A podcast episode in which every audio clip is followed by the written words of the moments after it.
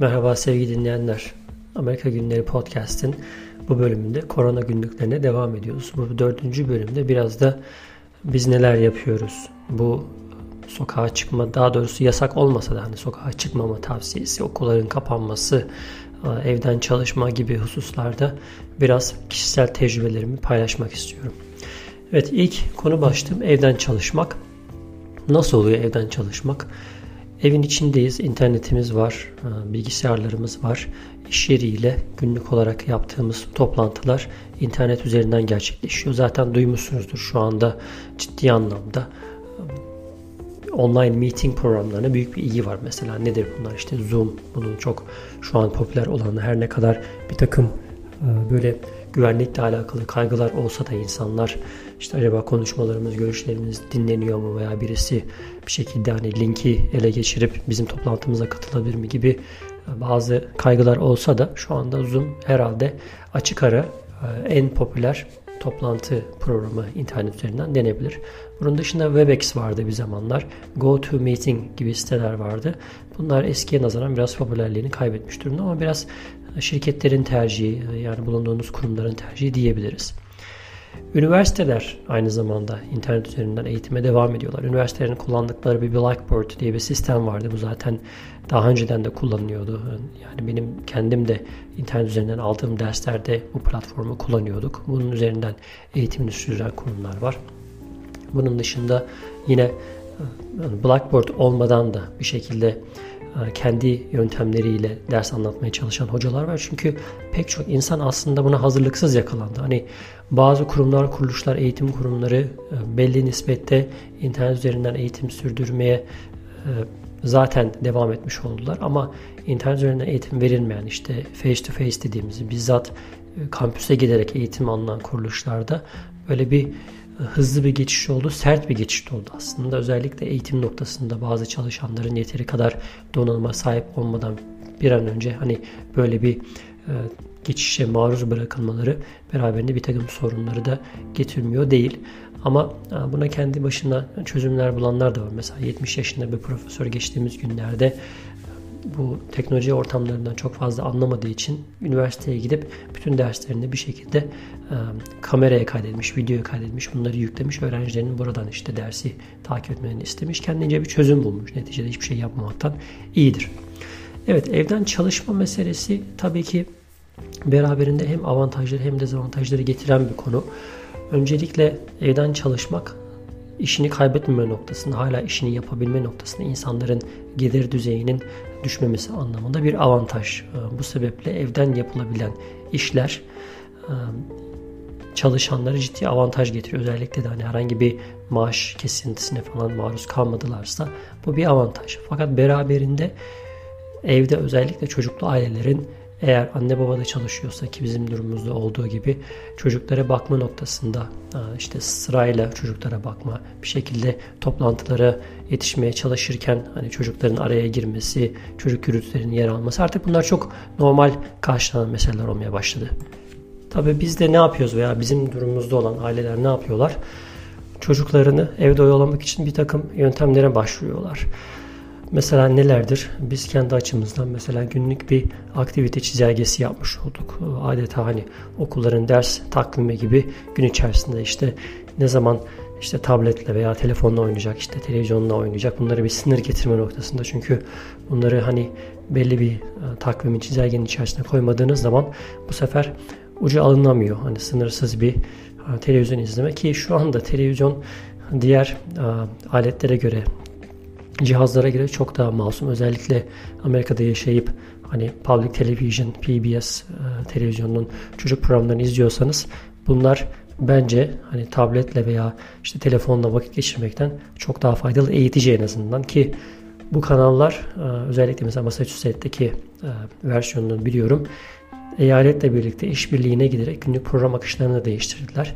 Bir nevi biraz daha eğitici programlar, belgeseller yayınlamaya çalışıyorlar. Gündüz saatlerinde öğrenciler veya çocuklar bu kanalları izleyip eğitimlerine bir şekilde devam etsinler diye. Bunun dışında okuma saatleri koymaya çalışıyoruz. Ödev saati koymaya çalışıyoruz. Her ne kadar mesela bizim Oğlumuz henüz 1. sınıfta olsa da, çok fazla ödevi olmasa da okuldan bir şeyler geliyor. Her ne kadar tavsiye bazında olsa da buna da değineceğim biraz, okullar ne yapıyor bu süreçte diye. 30'ar dakikalık aralıklarla bir takvim yaptık. Böyle takip ediyoruz. Şimdi okullar ne yapıyor? Biraz bundan söz edelim. Oğlumun okulu internet üzerinden eğitime işte aslında kolay geçiş yapamayan okullardan birisi oldu. Çünkü ilk öğretim okulu, yani daha henüz 1. sınıf. Bu noktada öğrencilerin e-mail adresleri yoktu. Hani bilgisayar verilmemişti. Çünkü burada artık ortaokuldan itibaren pek çok okul öğrencileri bilgisayar dağıtıyor. Chromebook dediğimiz cihazlardan dağıtıyor ki bunları çocuklar evlerine götürüp oradan internet üzerinden eğitimlerine devam edebilsinler. Okulda da bunları kullanabiliyorlar. Bunun için okul bize bir e-mail attı. Hani mesaj gönderdi. İsteyen kimseler bilgisayar verebileceklerini, eğer evlerinde yani bilgisayar türünden cihazları yoksa bunu talep ederlerse verebileceklerini söylediler. Okullar bunları sağladılar bu kısa süreçte. Onun dışında Google Classroom denen bir platform var. Öğretmenlerin ödevleri veya işte günlük aktiviteleri yayınladıkları bir platform. Buna ulaşabilmek için tabii herkesin bir e-mail olması gerekiyordu. Oğlumuz için bir e-mail adresi açıldı. Bu e-mailin şifresi bize gönderildi. Biz buradan girip oğlumuzun hani günlük olarak veya haftalık olarak yapması gereken ödevleri, derslerini buradan takip ediyoruz. Öğretmenleri buradan günlük mesela mesajlar gönderiyor veya şunu yapın, bu aktiviteleri yapın diyor. Herhangi bir takip yok, yani yapmaması durumunda herhangi bir ceza yok veya yaptığı durumda herhangi bir ödül yok. Şu an için herkes günü kurtarma telaşında. Daha sonra hani okullar ne zaman açılacak, geriye döneceğiz mi veya sınıf geçme kalma meselesi nasıl olacak? Bunları da mesela açıkçası şu an kimse bilmiyor. Herhangi bir netlik yok. Öğretmeni haftalık görüntülü görüşme yapmaya çalışıyor. Çocuklar küçük olduğu için tabii ki ailelerin desteği burada söz konusu. Ailelere e-mail edip ailelerle bu ayarlamaları yapıyor. Haftanın işte belli günleri 4-5 öğrenciyle yarımşar saatlik bir haftalık görüntülü bir görüşme yapıyor. Yani herkes ne yapıyor, ne durumda diye bunu sağlamaya çalışıyor. Aslında biraz homeschool olayına dönmüş olduk bu yapıyla, bu eğitim metoduyla. Çünkü bu durumda hani bütün sorumluluk neredeyse ailenin sırtında, özellikle yaşları küçük olan çocuklar için aile bir nevi çocuğu eğitmek veya işte eğitemiyorsa en azından eğitimle alakalı bir takım aktivitelerle, faaliyetlerle haşır neşir olmasını sağlamak durumunda. Evet, buradan biraz Trump'a geçmek istiyorum. Çünkü olayın rengi çok giderek değişiyor Amerika'da. Başlarda hani ciddiye almadığı işte tavırları, böyle işte biz Amerika'yız, güçlü ülkeyiz, bunun üstesinden geliriz. Hani bu Çin virüsü, hani bize etkisi olmaz, bizim kaynaklarımız var, güçlü bir devletiz, biz bunu hallederiz gibi biraz atıp tuttu.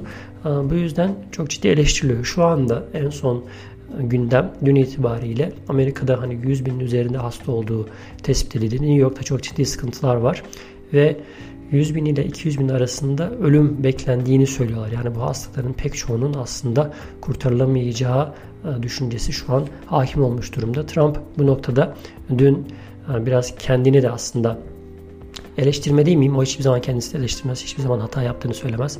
Ama başta yaptığı açıklamalarla ciddi tezatlık teşkil eden, ki internette şu anda mesela Trump'ın bu sürecin en başından en sonuna kadar ve şu dakikaya kadar yaptığı açıklamalardaki tezatlığı anlatan pek çok video bulmak mümkün. Yani şu önümüzdeki 2-3 hafta çok zor geçecek. Dişimizi sıkacağız ama üstesinden geleceğiz. Sonrasında güzel günler gelecek türünden bir açıklama yaptı. O da aslında durumun ciddiyetini şu anda kavramış durumda. İnsanlar şu an tek hani hükümeti pozitif anlamda gördükleri şey maddi yardım. Bu da önümüzdeki 2-3 hafta içerisinde gelecek diye bekliyorlar. Bu sayede biraz puan kazanmaya çalışıyor kendisi zaten. Bir de kimi zaman açıklamalarında mesela ara ara gidip hani kendi suçunu veya işte kendi sorumluluğunu biraz daha minimuma indirmek için, örtbas etmek için Obama dönemini mesela suçluyor. O da Obama döneminde alınmayan bir takım tedbirleri söylüyor. Bu oldukça tabii mantıksız geliyor pek çok insan için ama yapacak bir şey yok. Bir şekilde kendini biraz daha bu işten sıyırması için bir bahane bulması gerekiyor. Evet, şimdi gelelim bunun dışında neler yapıyoruz. Aslında 10 dakikaya yaklaşmışız. Korona günlükleri dedik. Biraz da hani günlük hayatta neler oluyor. Evin içine neredeyse hani sıkışmış durumdayız. Dışarıya çıkamıyoruz. Evin içinde veya bahçede yapabileceğimiz bir takım faaliyetler var. Allah'tan Nisan geldi. Havalar biraz güzelmeye başladı. Hani ısınmaya başladı. Böylelikle işte bahçe işlerine biraz başlamaya çalışıyoruz. Ne bileyim işte bahçedeki otların falan işte temizlenmesi gibi işler ki bu süreçten yapılabilecek belki de en mantıklı işlerden bir tanesi. Belki de önümüzdeki günlerde çimleri ekmek ve biçmek gerekecek. Belki bu bahçe işleriyle alakalı hani evin dış ortamıyla alakalı da belki bir kayıt yapma durumu olabilir. Şimdilik benden bu kadar. Bir sonraki bölümde görüşmek dileğiyle.